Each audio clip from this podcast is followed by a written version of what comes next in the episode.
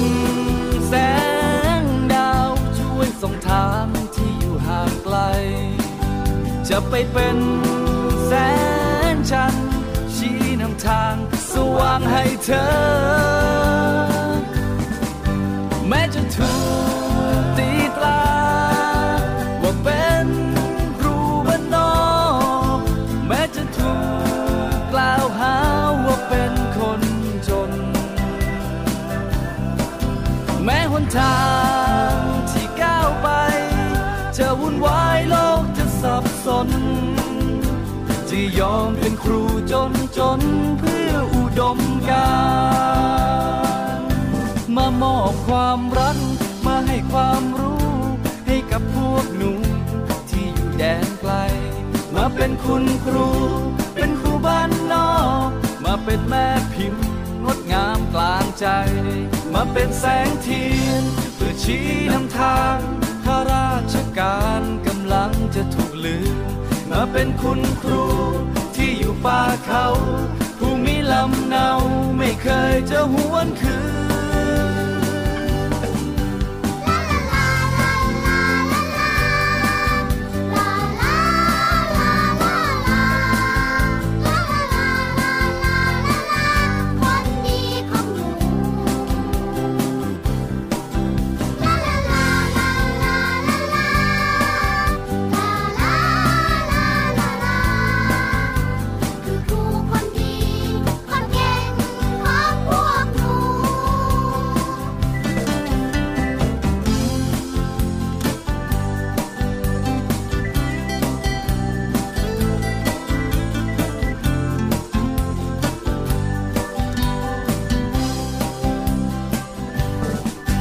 จะไปเป็น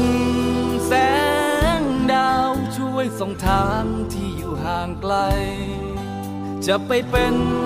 แสงจันทร์ชี้นำทางสว่างให้เธอ แม้จะถูกตีตรา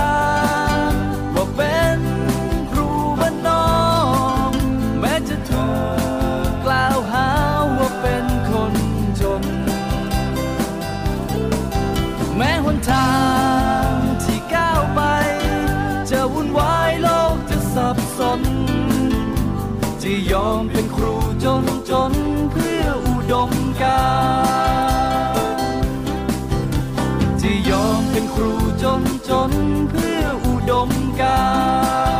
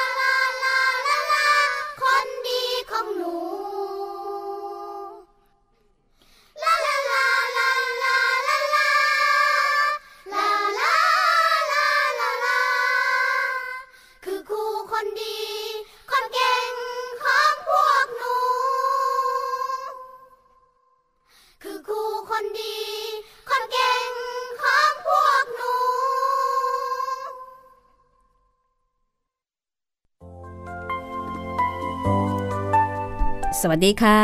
ตอนรับคุณผู้ฟังนะคะ เข้าใช้บริการห้องสมุดหลังใหม่ เจอกันที่นี่เช่นเคยค่ะ www.thaipbsradio.com กับดิฉันรัศมีมณีนินนะคะ ดูแลคุณอยู่ที่ห้องสมุดแห่งนี้ กับเรื่องดีๆ จากหนังสือดีๆ วันนี้ครูบ้านนอกบทประพันธ์ของครูขมานคนไทยมาถึงตอนที่ 15 แล้วนะคะ เหลืออีกประมาณ 3 ตอนก็น่าจะถึงตอนอวสาน อันเป็นตอนจบของเรื่องของเรื่องราวในครั้งนี้ แต่ว่าเป็นตอนจบที่ไม่ได้จบจริง ๆ ตอนจบจะเป็นอย่างไร ท่านที่ยังไม่เคยชมภาพยนตร์เรื่องครูบ้านนอก หรือว่ายังไม่เคยอ่าน ก็ต้องรอลุ้นรอฟังต่อไปนะคะ ส่วนท่านที่เคยชมภาพยนตร์แล้วก็น่าจะพอเดาทางได้ ว่าตอนจบจะเป็นอย่างไร บางครั้งเเป้าหมายคงไม่สำคัญเท่ากับ เรื่องราว หรือว่าสิ่งที่เราพบระหว่างทาง การอ่านนวนิยายสักเรื่องหนึ่งก็เหมือนกันนะคะ ไม่ได้สำคัญว่ามันจะจบอย่างไร แต่มันสำคัญว่ามันดำเนินไปอย่างไร แล้วก็มีอะไรที่น่าสนใจในระหว่างทางบ้าง ครูบ้านนอกเป็นบทประพันธ์ของครูคำหมานคนไข่นะคะ ที่เขียนคู่ขนานไปกับบทภาพยนตร์ครูบ้านนอกที่ออกฉายเมื่อปี 2521 แล้วก็เป็นภาพยนตร์ระดับตำนานทีเดียว สร้างชื่อเสียงให้กับปิยะตระกูลราชวาสนาสิทธิเวศนะคะ ได้แจ้งเกิดในวงการภาพยนตร์จากการเป็นนักแสดงใหม่กิ๊กในช่วงนั้น สำหรับครูบ้านนอกในภาคที่เป็นนวนิยายก็ได้รับความนิยมไม่แพ้ภาพยนตร์ แปลเป็นภาษาญี่ปุ่น แปลเป็นภาษาอังกฤษ แปลเป็นภาษาอูรดู ในส่วนของภาษาไทย ถ้าคุณฟังสนใจก็สามารถที่จะทำหาได้ตามร้านหนังสือใหญ่ ๆ โดยทั่วไปต้องเป็นร้านหนังสือใหญ่ ๆ นิดนึงนะคะ แต่ถ้าไม่อย่างนั้นก็ฟังจากรายการห้องสมุดหลังใหม่นี่ก็ได้ มาทวนความเดิมกันก่อนค่ะ ความเดิมตอนที่แล้ว ครูและชาวบ้านตื่นเต้นกับงานฉลองโรงเรียน ที่จะมีการรวมงานบุญพระเวท แล้วก็การแข่งเสงกรอง หรือว่าคือคือเรียกว่าเสงกรองนะเสงก็คือการแข่งขันตีกรอง เข้าไว้ด้วยกันเป็นงานเดียวกัน ทุกคนตั้งอกตั้งใจเตรียมงานตามคำสั่งของหัวหน้าหมวดการศึกษาที่บอกว่า ผู้ว่าราชการจังหวัดจะมาเป็นประธานในพิธี แต่แล้วเมื่อถึงวันงานผู้ว่าราชการจังหวัดกลับไม่ได้มา เพราะว่ามีรัฐมนตรีมาตรวจงาน แล้วก็มอบหมายให้หัวหน้าส่วนการศึกษามาเปิดงานแทนสร้างความผิดหวังให้กับหัวหน้าหมวดการศึกษาเป็นอย่างยิ่ง และที่น่าตกใจไม่มีใครคาดคิดก็คือไอ้คูนตัวแทนเสียงกรองของบ้านน้องหมาวอกลับไม่อยู่ซะแล้ว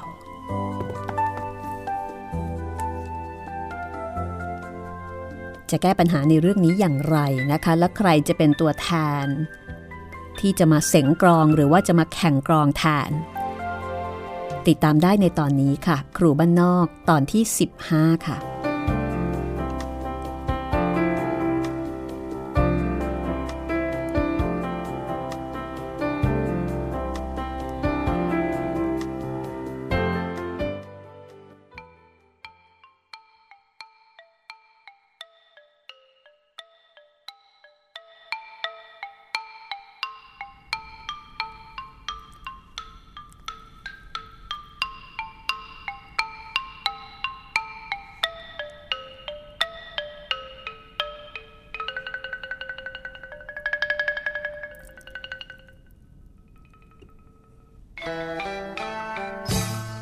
ลุงจันเกิลได้ฟังก็ตกใจ ถามต่อว่า ไอ้คูณเนี่ยไปไหน ได้รับคำตอบจากหนุ่มรายนั้น รายงานว่า ไอ้คูณกลับไปกันทราลักษ์ตั้งแต่ก่อนเที่ยง มีคนบอกว่าเมียของไอ้คูณออกลูก กูก็มัวยุ่งกับงานทางโรงเรียน เอาเวลาไหนไปรู้ว่าใครอยู่ใครไป ทำไงดีล่ะลุงจาน จะเอาใครตีกรองแทนมัน ตายแน่ละคราวนี้ เสียไปวางเดิมพันกับพวกบ้านอีฮีนเอาไว้แล้วตั้งครึ่งหมื่น ว่าไงครูใหญ่เมา จะเอาใครลงเสงแทนไอ้คูณช่วยกันคิดหน่อย ครูใหญ่คำเมาส์ก็บอกว่า ไม่รู้เหมือนกัน เพราะว่าคนรุ่นใหม่ไม่เห็นจะมีใครตีกลองเป็น รุ่นเก่าหน่อย ก็มีแต่จานเคนผีบ้านั่นแหละ ที่ฝีไม้ลายมือเข้าขั้น แต่ไม่รู้ว่าเดี๋ยวนี้มันจะมีกำลังวังช้าหรือเปล่า เออ จริง ไปเรียกมันมาเดี๋ยวนี้ ไม่ แต่ไอคนนี้ถ้าพูดหรือว่าทำไม่ถูกใจมัน เอาช้างลากมันก็ไม่มา เห็นทีจะต้องไปเองซะแล้ว ว่าแล้วผู้ใหญ่เหลือก็มุ่งหน้าสู่บ้านจันเคนผีบ้า แต่ปรากฏว่าก็ไปเจอกันในบริเวณวัดนั่นเอง จันเคนผีบ้าที่ชาวบ้านเรียกขาน มาดูเขาเสงกรองด้วย ผู้ใหญ่เหลือ ก็เข้าไปเกลี้ยกล่อมพูดจาโน้มน้าวอยู่นาน จนกระทั่งในที่สุด จานเคนก็ตกลงที่จะเป็นมือกรอง แทนเจ้าคูณในนามของบ้านหนองหมาวอ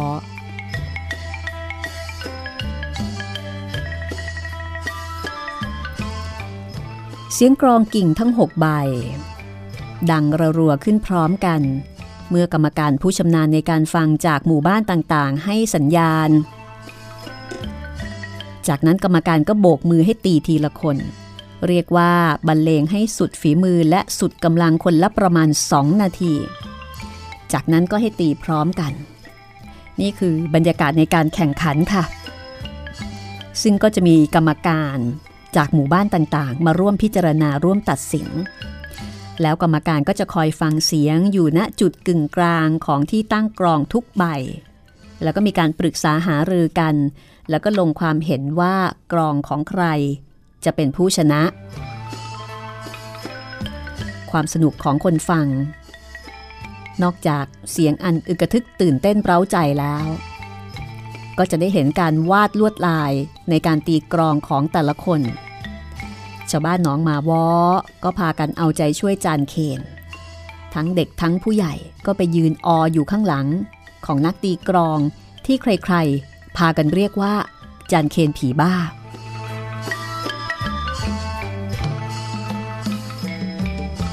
จันเคนในฐานะมวยแทน เหวี่ยงค้อนกรอง อย่างมีจังหวะและหนักหน่วง ด้วยลำข้อและลำแขนอันล่ำสัน เสียงกรองของบ้านหนองหมาวอดังแหลมสูงและใสได้ยินแจ่มชัด แม้ว่าจะเอาสำลีอุดหูไว้ก็ตาม จานเคนกระหน่ำไม้ตีลงไปด้วยความเร็วและความแรงที่สูงขึ้น ในขณะที่ของคนอื่นๆ ค่อยๆ ลดลงเพราะกำลังตก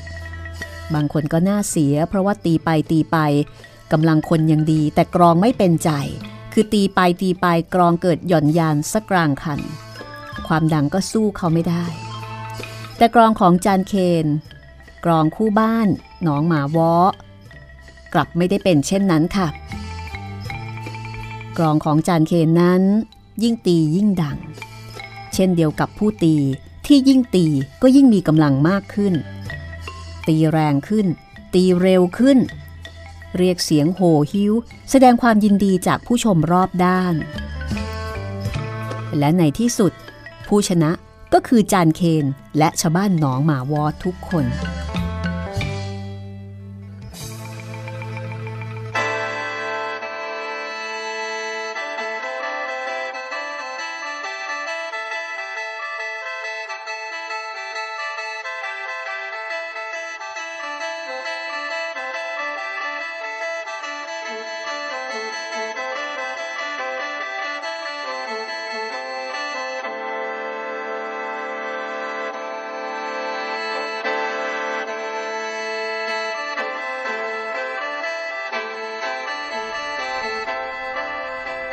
นอกจากชาวบ้านหนองหมาวอจะได้หน้าได้ตาดีอกดีใจ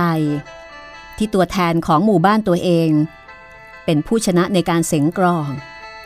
คนที่ได้เงินโดยที่ไม่ต้องออกแรงเลยก็คือเสียมังกร คนนี้น่าจะดีใจที่สุด เพราะว่าเสียมังกรนั้นชนะพนันถึง 5,000 บาท เสียมังกรดีใจมาก ควักกระเป๋าให้รางวัลจานเคน เป็นเงิน 100 บาท จานเคนรับเงินไว้ด้วยความรู้สึกเฉยเมย แล้วครู่ต่อมาก็เอาเงินซื้อขนมแจกเด็กๆ ที่รุมล้อมแสดงความดีใจด้วยจนหมดสตังค์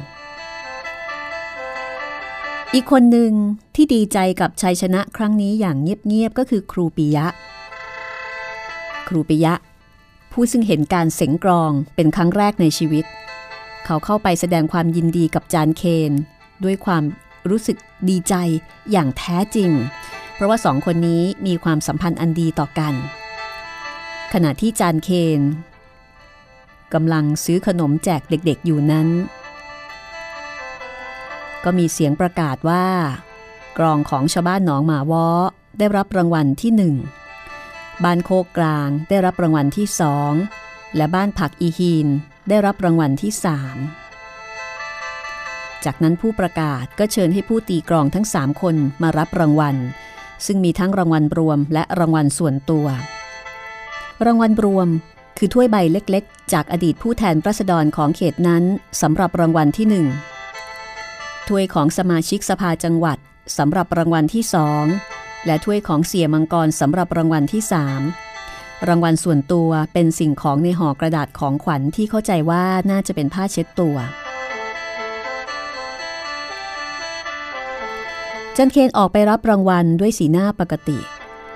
เมื่อรับแล้วก็มอบถ้วยรางวัลให้ผู้ใหญ่บ้าน เมื่อหัวหน้าส่วนการศึกษาแจกรางวัลแก่ผู้ชนะสามคนแล้ว โคศกก็ประกาศดัง ๆว่า ต่อไปนี้ หมอสมบัติจะแจกรางวัลแก่ผู้ชนะรางวัลที่สองคือบ้านโคกกลาง หมอสมบัติซึ่งนั่งอยู่ในกลุ่มของเสียมังกรทำหน้าตาตื่น เพราะว่า ไม่รู้ คือไม่รู้มาก่อน พักพวกที่อยู่ด้วยก็ปรบมือกราว แล้วก็รุนหลังให้หมอออกไปแจกรางวัล เพราะเข้าใจว่าหมอสมบัติได้เตรียมการเอาไว้แล้ว ในเวลาเดียวกันนั้น คนตีกรองของบ้านโคกกลางที่ได้รับรางวัลที่สองก็ออกมายืนยิ้มอยู่กลางลานดิน หมอสมบัติสกิดเสียมังกรเบาๆ เออเสียครับ ขอยืมสักร้อยก่อนครับ ไม่รู้ว่าใครเป็นโคศกนี่มันแกล้งผมชัดๆ เสียมังกรก็ต้องล้วงกระเป๋า ควักให้หนึ่งใบแดงคือให้ไปหนึ่งร้อยหมอสมบัติก็เดินออกไปแล้วก็มอบเงินใบนั้นแก่ผู้ชนะรางวัลที่สองท่ามกลางเสียงปรบมือชอบใจของชาวบ้านโคกกลางจำนวนมาก ซึ่งต่างก็คิดว่าหมอสมบัติพอใจที่จะให้รางวัลนนั้นจริง ๆ ระหว่างเดินทางออกจากวัดไปโรงเรียนเพื่อเตรียมจัดเลี้ยงอาหารเย็นปิยะก็ถามพิสิทธิ์ว่า คุณพิสิทธิ์ทำไมคุณถึงประกาศให้หมอสมบัติออกไปแจกรางวัล หมอสมบัติบอกให้คุณประกาศหรือไง ผมสังเกตดูเหมือนกับคุณพิสิทธิ์จะแกล้งเขามากกว่านะ ผมแกล้งเขาจริง ๆ แหละครับ ผมหาโอกาสแก้แค้นมานานแล้ว มีคนบอกผมว่าไอ้หมอเถื่อนคนนี้แหละ ที่ลอบตีหัวผมครั้งนั้น เรียกว่าแก้แค้นแบบครูอย่างนั้นเหรอ ปิยะมองหน้าเพื่อนร่วมงานอย่างไม่เข้าใจ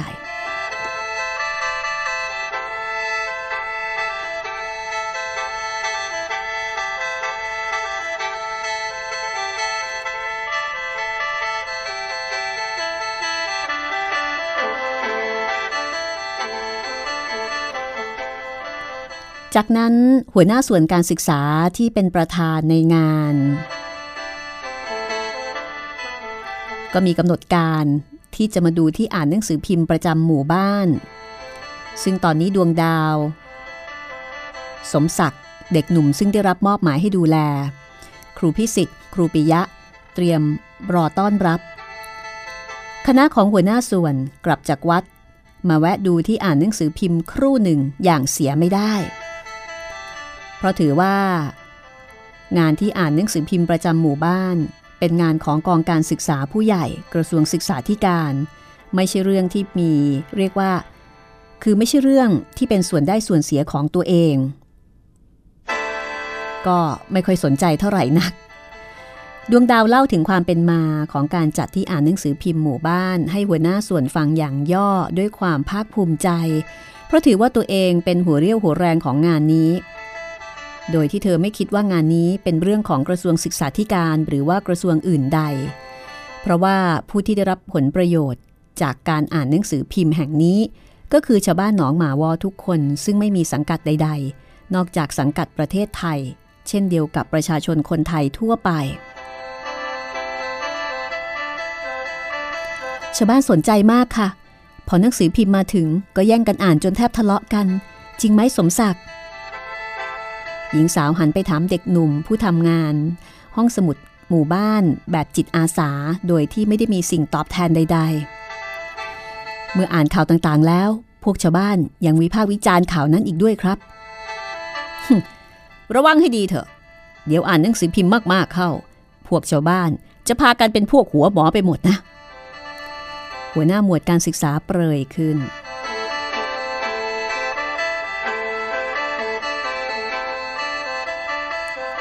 ออกจากที่อ่านหนังสือพิมพ์ประจำหมู่บ้านแล้ว คณะผู้มีเกียรติก็พากันเคลื่อนย้ายไปยังบริเวณโรงเรียน ซึ่งเตรียมตั้งโต๊ะอาหารกลางแจ้งเอาไว้แล้ว เสียงเครื่องทำไฟดังกระหึ่มห่างออกไปจากลานที่กินเลี้ยง ซึ่งสว่างสวัยด้วยแสงไฟฟ้า โต๊ะนักเรียนใหม่เอี่ยม ที่ยังไม่เคยใช้รองเขียนมาก่อนเลย ถูกนำมาต่อเรียงกัน แล้วก็ปูด้วยผ้าขาวเป็นโต๊ะยาวตัวเดียว หัวหน้าส่วนการศึกษานั่งที่หัวโต๊ะทางด้านซ้าย เป็นหัวหน้าหมวดอำเภอ ติดติดกันคือครูสวัสด์มือปืน ด้านขวาของหัวหน้าส่วนมีเก้าอี้ว่างอยู่หนึ่งตัว ถัดจากเก้าอี้ว่างตัวนั้นเป็นศึกษาธิการอำเภอ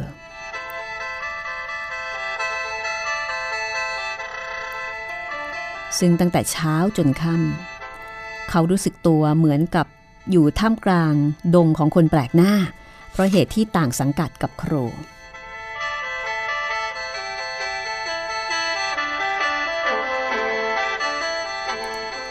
หัวหน้าหมวดการศึกษา สั่งครูสวัสด์ให้ไปเรียกดวงดาว มานั่งตรงเก้าอี้ว่างตรงนั้น ครูสวัสด์ซึ่งเป็นมือปืนที่ซื่อสัตย์ รีบเดินวางก้ามไปทางอาคารเรียน ซึ่งเป็นโรงครัวชั่วคราว สักครู่หนึ่ง ก็เดินเคียงคู่มากับดวงดาว ซึ่งมีหน้าตาค่อนข้างมอมแมม เพราะว่ามัวยุ่งกับการปรุงอาหารตามที่เมียครูใหญ่คำเมาส์สั่งการ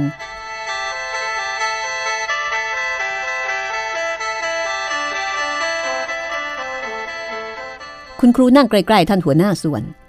แล้วคอยระวังดูว่า แก้วของท่านต้องมีเบียร์อยู่เสมอนะครับ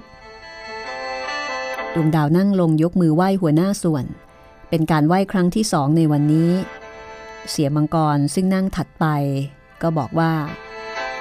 ได้คนสวยๆรินเบียร์ให้ คงเจริญอาหารนะครับหัวหน้า ครูสาวได้ฟังก็รู้สึกว่าหน้าชา ข่มความรู้สึกเอาไว้ กลับไปเยี่ยมคุณพ่อที่อุบลบ่อยไหมหนู หัวหน้าส่วนถามตามประษาผู้ใหญ่ระยะนี้ไม่ได้กลับบ่อยนักหรอกค่ะ ยังไม่คิดอยากย้ายใช่ไหม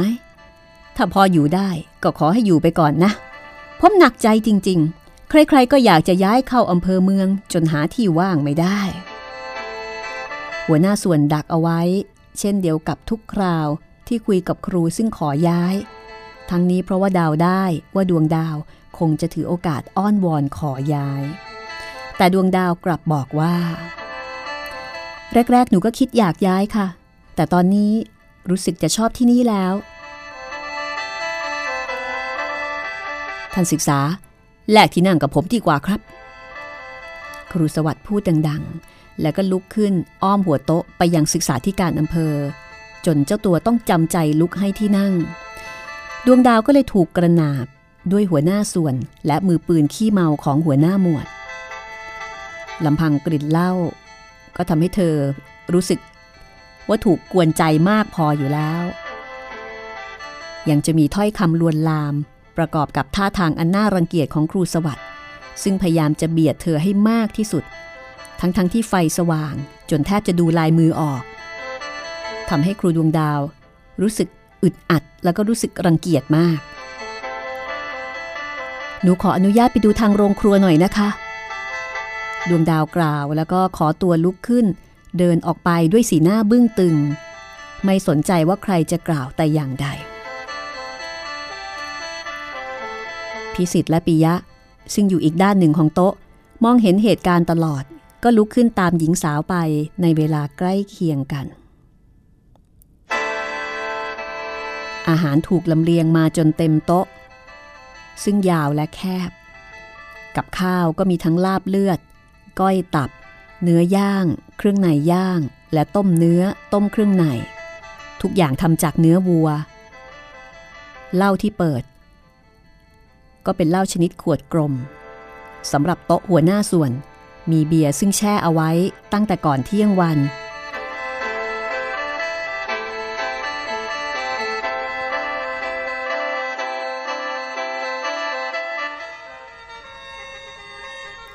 ขณะที่ทุกคนกำลังตั้งหน้าตั้งตากินข้าว คร้าวเสียงเพลง ครูสวัสด์ก็ลุกไปห้องน้ำซึ่งอยู่ด้านหลังของโรงเรียน โดยมีครูช่วยงานจากอำเภอตามไปอีกสองคน เพราะว่าทั้งสองรู้นิสัยของคนสนิทของหัวหน้าหมวดเป็นอย่างดี ว่าถ้าเมามักจะมีเรื่อง ที่มุมมืดด้านหลังโรงเรียนซึ่งไม่ห่างจากโรงครัว ดวงดาวกลับจากห้องน้ำก็สวนทางกับครูสวัสด์ซึ่งเธอกำลังพยายามจะหลีกให้ห่าง อารามตกใจ ครูสาวร้องขึ้น โดยที่ไม่รู้ว่า ชายผู้นั้นคือครูสวัสด์แสงลำสุดท้ายพอดวงดาวร้องขึ้น ครูสวัสด์ซึ่งเมามากอยู่แล้ว ก็ยื่นมือออกไปสเปะสปะตามประษา ไม่ทราบว่ามีเจตนาอันใดแววเสียงแคนเคราวนี้ครูสาวร้องขึ้นจริง ๆ ปิยะกับพิสิทธิ์วิ่งมาถึงที่เกิดเหตุพร้อมกันกับครูหนุ่มสองคน จากอำเภอที่มากับครูสวัสด์พิสิทธิ์คว้าแขนของคนเมาไว้ หมายจะพาตัวไปให้พ้นจากที่นั่น แต่ก็ช้าไปกว่าหมัดไม่สวมนวม ที่สวนมาถึงกับเซ และทำให้เขาล้มลงปิยะซึ่งไม่ได้ระวังตัวก็โดนลูกหลงเข้าอีกหมัด ในวาระนั้นมีเสียงตุบตับของการเตะและการต่อยดังขึ้น ตามด้วยเสียงเพราะเสียงโอ้ย และเสียงปืนดังขึ้นหนึ่งนัด แล้วก็เสียงร้องวีดว้ายของดวงดาว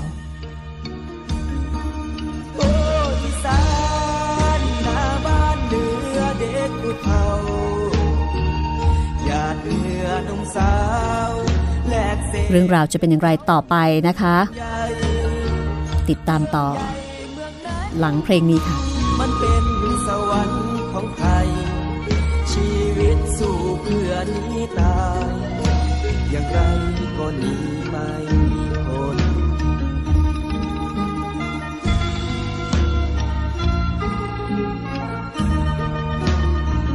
แสงเอ่ยแสงดาว พร่างพราวเป็นเพื่อนท้องฟ้า แรงแสงศรัทธา คนดีหานกล้าทุกคน เพื่อลบน้ำตา ประชานิยมจำนนเพื่อผู้ยากไร้ทุกคน สู้จนหมดลมหายใจ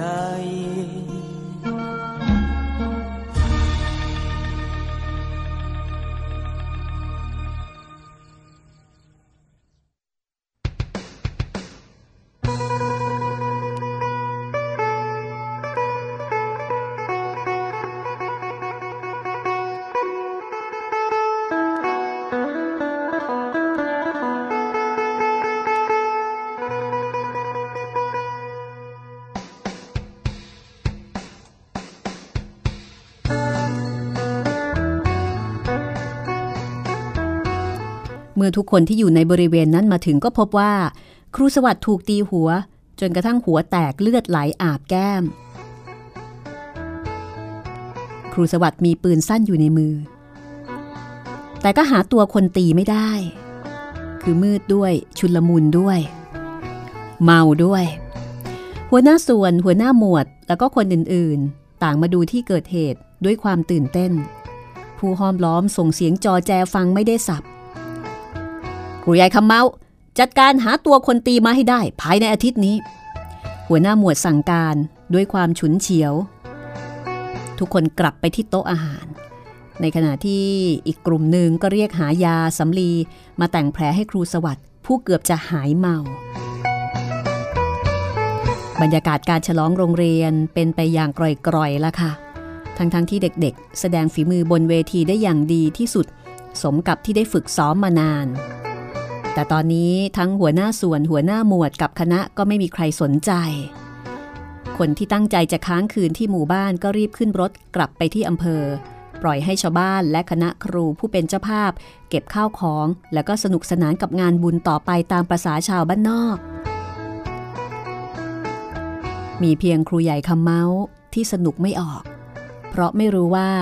จะไปหาตัวผู้ร้ายที่ไหนที่จะมารับสารภาพว่าเป็นคนตีหัวครูสวัสด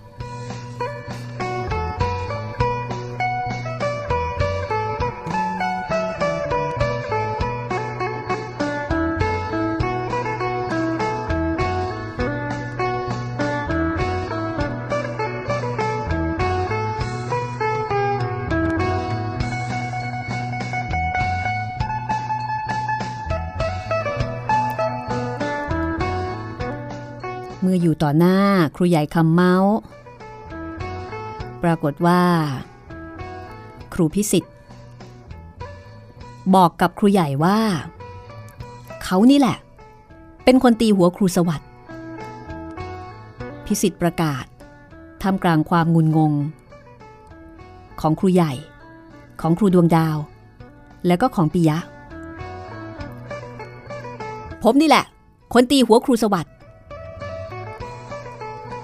ขอบคุณมากพิสิทธิ์แต่ผมจะยอมให้คุณรับว่าเป็นคนตีไม่ได้ เพราะว่าผมเป็นคนลงมือเอง ปิยะมองหน้าเพื่อนร่วมงาน ด้วยความซาบซึ้งในน้ำใจอย่างที่ไม่เคยมีมาก่อน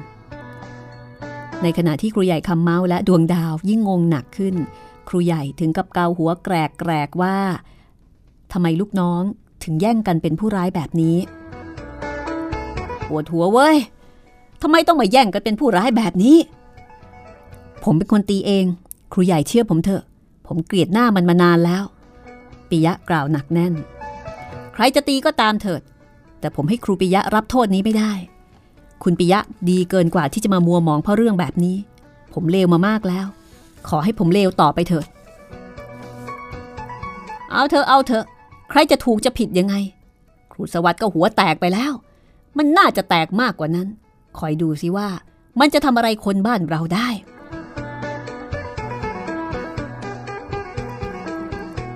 แต่หลังจากนั้น อาจจะเป็นเพราะว่าครูสวัสด์และหัวหน้าหมวดเห็นว่า ถ้าคืนสืบสาวราวเรื่องให้ยาวออกไป ก็รังแต่จะเข้าเนื้อ ก็เลยปล่อยให้เรื่องเงียบไปเอง แต่ในใจนั้นคอยหาโอกาสที่จะแก้แค้นครูโรงเรียนหนองมาวอไม่วิธีใดก็วิธีหนึ่ง ครูสวัสด์มั่นใจว่าคนที่ตีหัวเขา น่าจะเป็นพิสิทธิ์หรือไม่ก็ปิยะ คนใดคนหนึ่งอย่างแน่นอน แต่ก็ไม่อาจจะหาหลักฐานมาสนับสนุนความมั่นใจของตัวเองได้เลย จากนั้นเหลือเพียงอีกสัปดาห์เดียว ก็จะปิดภาคเรียนฤดูร้อน มีคำสั่งด่วนจากอำเภอ ให้โรงเรียนฝึกอบรมบ่มนิสัยนักเรียน และฝึกกายบริหารทุกวัน ตามนโยบายสร้างความรักชาติและความเป็นพลเมืองดี ของรัฐมนตรีว่าการกระทรวงศึกษาธิการคนใหม่ ผู้ซึ่งมุ่งมั่นสร้างชาติให้เข้มแข็ง ด้วยการพิมพ์หนังสือแจก และการฝึกอบรมเยาวชน ครูใหญ่คำเมาปรึกษากับครูทั้งสามเกี่ยวกับการปฏิบัติตามคำสั่งนี้อย่างอ่อนอกอ่อนใจ เปลี่ยนรัฐบาลแต่ละครั้งก็มีนโยบายใหม่ๆออกมา พวกเราผู้น้อยจะเห็นด้วยหรือไม่เห็นด้วยก็ต้องปฏิบัติตาม พอขอมอบให้ปิยะและพิสิทธิ์ พิจารณาฝึกกายบริหารให้เด็กตามแต่จะเห็นสมควร ส่วนเรื่องการอบรมบ่มนิสัยก็ให้ครูเวรทำต่อไปอย่างเคย แล้วทางอำเภอเขาไม่ส่งหนังสือคู่มือมาให้หรือครับ ผมสงสัยว่า เขาน่าจะมีท่ากายบริหารแบบมาตรฐาน ซึ่งโรงเรียนกรมสามัญได้รับแจกตั้งแต่เดือนก่อน อันที่จริง พวกเราน่าจะได้บ้างนะครับปิยะตั้งข้อสงสัย พิสิทธิ์พูดขึ้นบ้างว่า โรงเรียนเรามันห่างไกลความเจริญ ใครเขาจะมาสนใจตรวจตรา เราจะฝึกหรือไม่ฝึกก็ไม่เห็นจะแปลก แต่ผมว่าเพื่อเห็นแก่เด็ก เราควรจะฝึกตามที่เราเคยเรียนมาสมัยเป็นเด็กนักเรียน ครูใหญ่ไม่ต้องห่วง ผมรับเป็นธุระเองเรื่องนี้ ถึงแม้ว่าจะสอบไล่เสร็จแล้ว เด็กๆ ก็มาโรงเรียนด้วยความร่าเริง เพราะว่าดีใจที่ได้ขึ้นเรียนอาคารหลังใหม่ ครูใหญ่หิ้วระฆังใบใหม่ออกมาจากตู้ระฆังใบนี้สิทธิ์เก่าคนหนึ่งซึ่งไปทำงานรับจ้างที่กรุงเทพ ซื้อแล้วก็มอบให้เป็นสมบัติของโรงเรียนในวันฉลองโรงเรียน จอบใบเก่าที่เคยใช้ ถูกโยนทิ้งไปตามระเบียบ วันนี้เมื่อเข้าแถวร้องเพลงชาติ แล้วก็สวดมนต์ไหว้พระเสร็จแล้ว พิสิทธิ์ซึ่งแต่งเครื่องแบบสีกากีใหม่เอี่ยม ก็ออกมายืนที่หน้าเสาธงและประกาศด้วยเสียงอันดังว่า ครูมีข่าวดีที่จะบอกพวกเธอว่า ตั้งแต่วันนี้เป็นต้นไป ครูจะให้พวกเธอฝึกกายบริหารทุกเช้าก่อนเข้าห้องเรียน เพื่อให้พวกเธอมีร่างกายแข็งแรง เราจะเริ่มกันวันนี้เลย ครูจะทำให้ดูเป็นตัวอย่างก่อน ให้พวกเธอทำตามช้าๆ เมื่อทำได้แล้ว ครูจะเป่านกหวีดให้จังหวะ อ้าว เริ่มได้ พิสิทธิ์แสดงท่ากายบริหารพื้นฐาน เท่าที่จำได้สมัยเป็นนักเรียน ก็มีท่ากางแขนขึ้นลง กระโดดและก้มตัว แยกเท้าและชิดเท้า ซึ่งเด็กๆก็ทำตามได้เป็นส่วนใหญ่ ส่วนคนที่ทำผิดต่างก็พลอยสนุกสนานไปด้วย เพราะว่าเป็นของใหม่ คือไม่ว่าจะทำผิดทำถูกก็สนุกด้วยกันทุกฝ่าย ทำกลางแดดที่ร้อนจัด ตอน9โมงเช้า เสียงรีบวิ่งกระหืดกระหอบมาเข้าแถว แล้วก็ฝึกกายบริหารกับเพื่อนๆ เสียงรู้สึกไม่สบายใจที่มาสาย ทั้งๆทที่กำลังเหนื่อยหอบเพราะวิ่งมาไกล แต่เสียงก็กระโดดแล้วก็ทำตามอย่างครูพิสิทธิ์ได้ทุกท่า แต่พอถึงท่าสุดท้าย ซึ่งเป็นท่ากระโดดแยกเท้า พิสิทธิ์เป่านกหวีดเร่งจังหวะเร็วขึ้น ปรากฏว่าเสียงถึงกับล้มลง โดยที่พิสิทธิ์ไม่เห็น พอสิ้นเสียงนกหวีดจังหวะสุดท้าย ก็เกิดความโกลาหลในหมู่เด็ก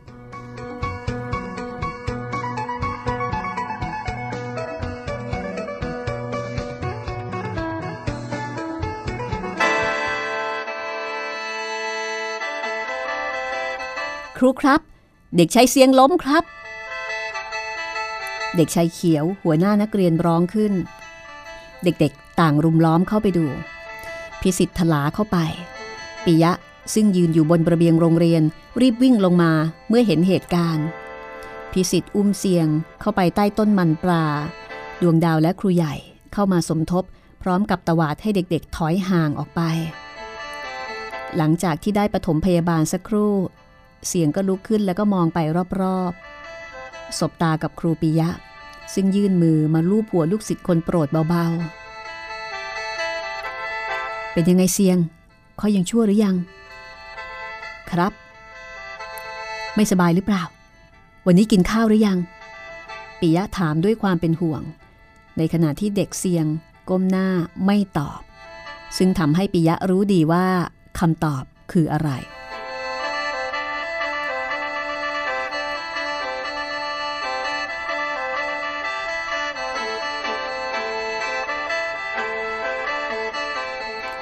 วันสุดท้ายของปีการศึกษา ครูทั้งสี่คนของโรงเรียนบ้านหนองหมาวอก็ได้รับคำสั่งที่สร้างความงุนงงให้กับทุกคน เมื่อมีคำสั่งด่วนของอำเภอ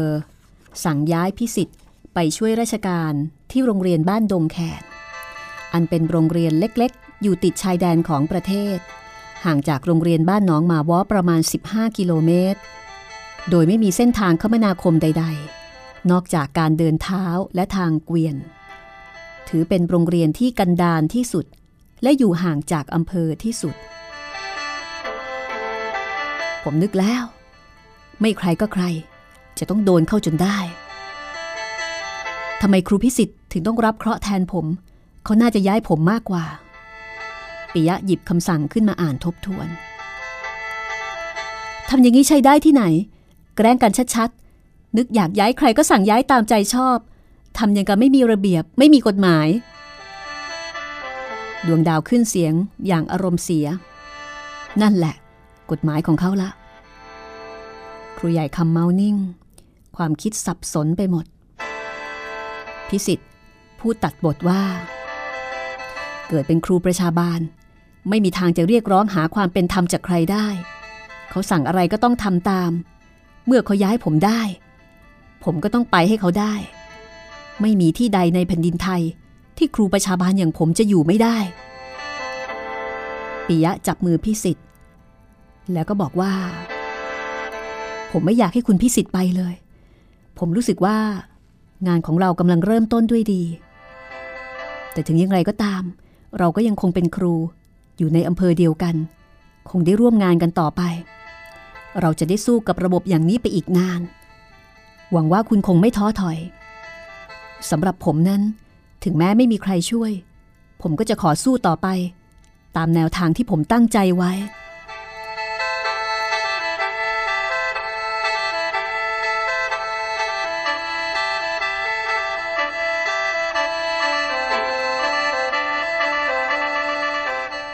วันนี้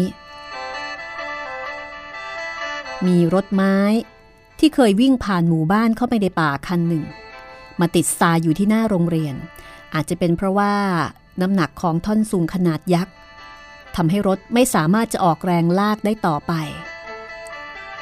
ปิยะมองดูท่อนไม้อย่างพินิษพิจารณา ส่วนดวงดาวได้แต่ตื่นตะลึง กับความใหญ่โตมหึมาของมัน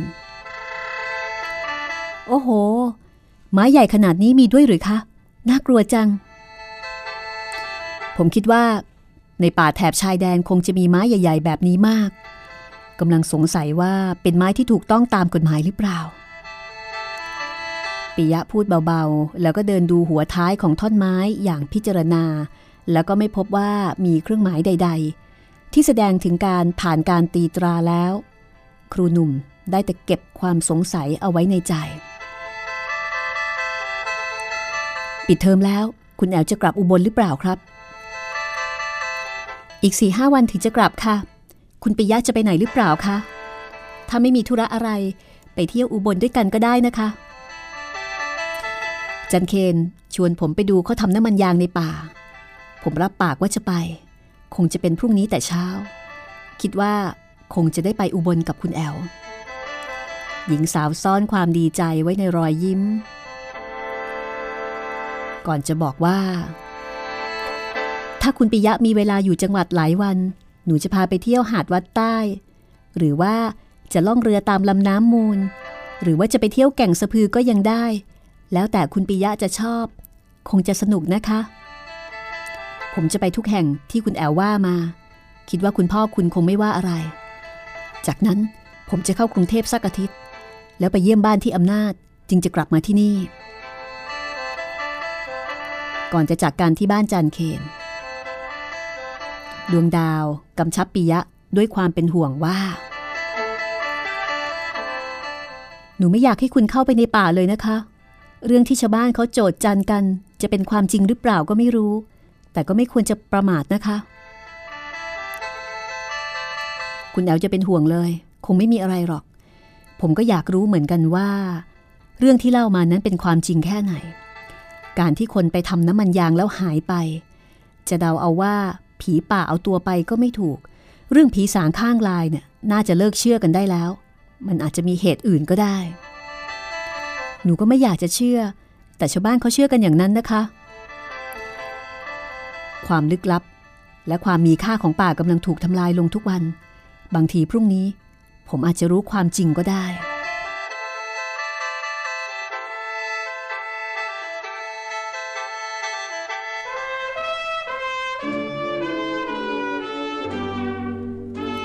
จันเคนโผล่หน้าออกมาร้องเรียกให้ทั้งสองขึ้นบนบ้าน ดวงดาวขอตัวกลับก่อน แล้วก็ให้ปิยะขึ้นไปบ้านจันเคนเพียงคนเดียว แสงเรืองเรืองที่ส่องประเทืองอยู่ทั่วเมืองไทย คือแม่พิมพ์อันน้อย การเดินทางโอ้ครู ไทยไปดูเอ่อคนทำน้ำมันยางในป่าของปิยะและจานเคนในครั้งนี้อย่างไร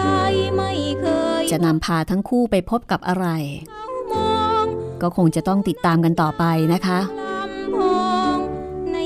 ยรติของตนนี่คือครูบ้านนอกค่ะ จากบทประพันธ์ของครูคำหมานคนไทย ที่กำลังเข้มข้นขึ้นทุกขณะกันได้เหลืออีกไม่กี่ตอนนะคะ ก็จะจบลงแล้วถึงจะไกล ขอบคุณเพลงประกอบจากภาพยนตร์ทั้งสองเวอร์ชั่นทั้งในปี 2521 และปี 2553 ขอบคุณเพลงบรรเลงจากวงองคาพยพ กับเสียงแคน เสียงพิณ และก็เสียงโปงลางเพราะไปลวงตาคลอๆและนี่คือวิทยุไทย PBS ออนไลน์ค่ะ กับห้องสมุดหลังใหม่ ห้องสมุดที่คุณสามารถจะฟังได้ที่นี่ www.thaipbsradio.com แล้วพบกันใหม่ตอนหน้านะคะ สวัสดีค่ะเวลาเห็นสิทธิ์รออยู่พร้อมหน้า ต้องรีบมาทำการสอน